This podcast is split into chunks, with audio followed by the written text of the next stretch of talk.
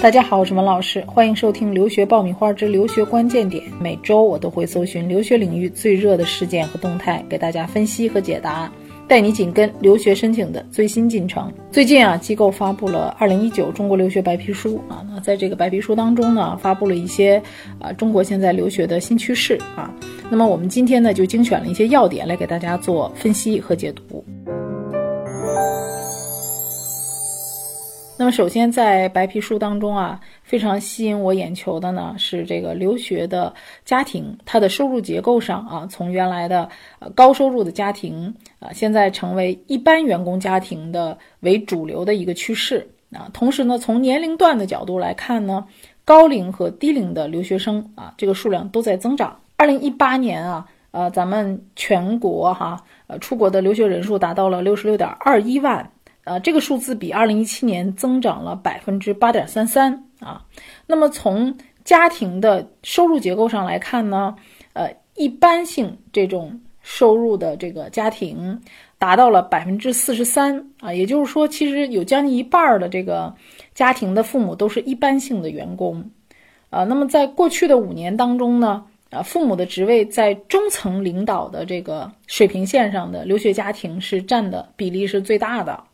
那么我觉得，呃，留学家庭的背景上的变化，其实主要是有两方面的原因啊。一方面呢，这个越来越多的家庭啊，对于留学呢都有了这个呃需求啊。同时呢，我觉得国内的就业压力啊，嗯，也在越来越大哈。包括这个社会的整个的环境啊啊，竞争啊啊，也都越来越激烈。啊，另一方面呢，我觉得在国内呢，现在国际化的教育资源开放程度越来越多了，比如说很多的国际学校啊，啊，包括语言培训啊，啊，所以说国内教育行业的发展也带动了更多的普通家庭啊，就是开始觉得留学离他们不那么遥远了，啊，当然也创造了更多普通的家庭可以接触到留学的这样的一个条件。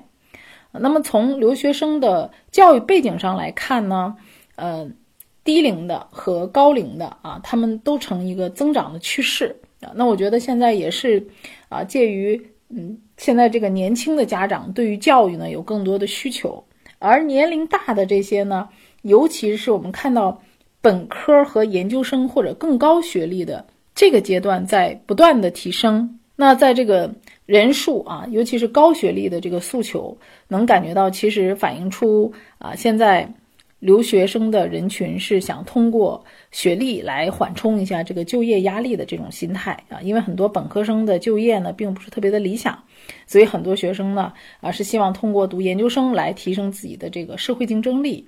呃，同时也能看到，尤其是国内的一些普通高校和国内的这个私立啊三本的院校这一部分的学生，他的呃留学生的群体的增长要更为明显，甚至可以说他们是主流的人群。啊，所以看到这个现在国内呢，啊，在呃对于二幺幺九八五一流这个学校的学生，他的就业相对会好一些，而这些，呃双非的或者是说三本院校的孩子，他们更期望于通过留学，啊，能够提升他们自身学历上的一些劣势。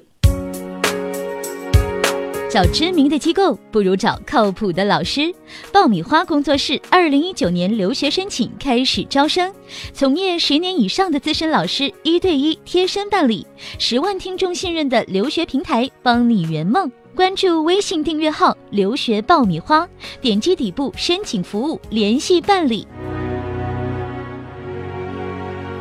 那么第二个呢，我觉得可以给大家解读的是，啊，留学国家啊，大家可能觉得美国肯定是啊留学的首选目的国，哈，没错哈，美国仍然是首选的留学目的国，啊，但是呢，它的优势已经不那么明显了，啊，赴英的人数是急剧的猛增，那么在过去五年的这个数据当中呢。大家能够看到，就是很多人是为了追求自我提升的这个目的去留学的人在不断的增加，啊，包括这个很多的学生过去啊是想以移民为主的，但是现在看到就是纯留学的学生会越来越多，有移民意向的学生呢在逐渐的减少，啊，这个我觉得可能跟我们国内的经济发展啊，还有这个国外的一些。政策，尤其是一些移民政策、工作签证的政策在收紧啊，有很大的一个关系啊。当然，美国还是啊最热衷的一个留学目的国，大概希望去美国的人数占到整个留学生啊总人数的百分之四十三啊。同时还能看到的是，倾向于前往英国留学的人数呢，在二零一九年有了大幅的提升，现在已经达到了百分之四十一啊，已经紧逼跟美国一样的数字了，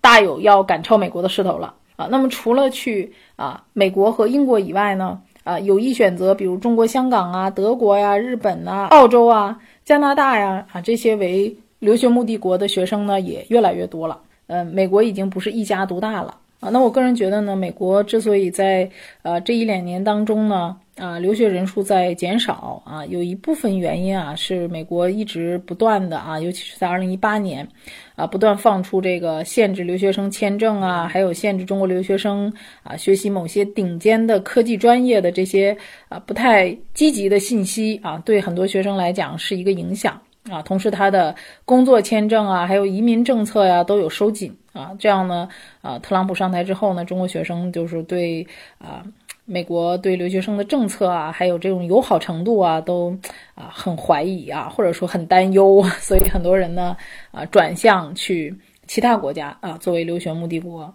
啊，包括现在呢国内倡导的一带一路，我觉得有更多的学生啊把眼界放得更宽啊，考虑说哎去一带一路的这样的啊国家去学习，是不是将来有更多的发展和工作的机会？留学家庭必修课火热上线，五大模块普及留学知识，三十六期节目涵盖申请要点，近百个真实案例供你参考借鉴。上线期间只售九十九元，更能加入 VIP 会员俱乐部，从此看懂出国留学，轻松搞定申请。关注微信订阅号“留学爆米花”，点击底部留学课程购买吧。啊，那么第三个呢，想给大家做解读的呢，还是啊归国的就业问题，这也是很多家长所关心的啊啊。那么数据统计呢，啊现在归国就业成为了一个大趋势啊，近两成的学生呢还没有留学就开始找工作了。啊，那么据数据统计呢，二零一八年我国各类的留学回国人数总数已经达到了五十一点九万人啊。那这个数字跟二零一七年比呢，增加了约三点九万人，也就是增幅呢达到了百分之八啊。但是留学结束后立即回国就业的趋势呢是越来越明显了。那我这几年呢也发现啊，很多学生毕业之后呢都回国啊。这个回国呢，一部分人是呃。根本就没想在国外找工作啊，觉得国内的环境啊、机会啊，包括对留学生的很多政策，比如说创业的政策啊，还有呃很多的这个免税的政策呀，都非常的好，所以很多学生想回国创业，觉得国内机会多。那么还有一些学生呢，是觉得在国外的生活呀，还有这个饮食啊等等，呃，还有这个朋友圈儿啊，这个家庭关系等等，这些都是在国内，所以很多学生也并没有想留在国外。啊，当然还有一部分学生呢是在国外没有找到理想的工作，能够看到哈，呃，二零一九年呢毕业之后马上回国就业的这个趋势在不断的上升，二零一九年已经占到百分之二十八，啊，那我觉得这个一方面呢，呃，呃，像我说的啊，国外的这个就业的市场，呃，还有他们的移民政策、工作签证政策，对我们国际留学生并没有非常的利好。啊，因为国外他们的就业竞争也蛮激烈的啊，这年看到国外的这个失业率也挺高的，所以他们的就业市场其实是趋饱和的。另一方面呢，也跟我们这个留学群体呢，啊，我刚才讲到的，就是想回国，因为很多人，尤其是读研究生的啊，他们出去的时候呢，大多数人呢都希望能够通过留学能够增加在国内的竞争力啊，所以很多人会考虑说，哎，我读什么专业，回国之后更容易找到工作啊。呃，我读完这个专业之后啊，我回国之后发展的会不会比现在更好啊？那么国内对这个学校的认可度啊，它的排名，我找工作的时候，HR 是不是知道这个学校？所以越来越多的人是关注回国之后啊，你的这个学历所带来的一些效应，或者是说给你带来的一些优势啊，大约有。啊，八成的留学人群在毕业后期或者是回国后就开始找工作了。另外有百分之十五的留学生呢，在留学前期就开始找工作了啊。所以看到现在呢，大家对于就业的这个意识呢是非常有超前的意识和想法的。那么学生呢，出去读研究生呢，以非研究型专业的这个研究生居多啊，而且很多学生呢，都是想以实际操作为主啊，就是实操为主。那么我接触的学生当中呢，尤其是在读本科和研究生这个阶段呢，呃，大家越来越注意这个课程的实践性啊，或者说有没有实习呀，啊，有没有海外的这个交流的呃机会啊。所以现在能看到大家越来越实际了哈，不单是拿一个排名靠前的学校啊，或者是学习某一个专业，更多的是希望啊，我在读这个本科也好，研究生也好，这个过程当中有更多的机会去接触社会啊，去啊找机会，将来为我找工作呢创造更多便利的条件。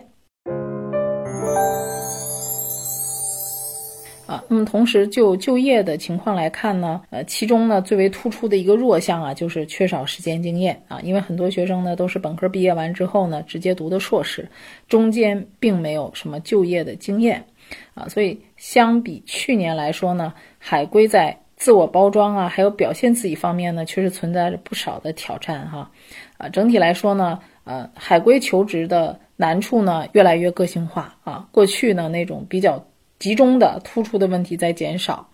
啊，因为大家的工作的方向啊，还有各自的问题都不是很一样。那么从回国的就业的情况来看呢，呃，很多的留学生对目前的工作岗位啊、发展空间，还有职位的头衔呢，都是比较满意的啊，这个满意度超过了百分之五十。但是对于薪资的这个，满意度却是在下降的，也就是说，国内现在发展的空间、工作岗位啊，或者说职位啊，都是学生比较满意。但是啊，海归越来越多，可能薪水啊，大家的期望值也越来越高，可是企业并没有跟上大家的这个期望值。整体来说，国内啊，这个呃，对于海归的薪资可能并没有这些孩子啊就期待的这么高啊，就是你付出的成本和你。短期内得到的这个回报并不能成正比，同时呢，大家也要看到哈，国内的整体的企业的压力非常大啊，所以在收入方面呢，大多数人是不太满意的啊，满意度呈下行的啊，所以大家可能在啊找工作当中呢啊，要把你的对于薪资的期望值做一些啊调整。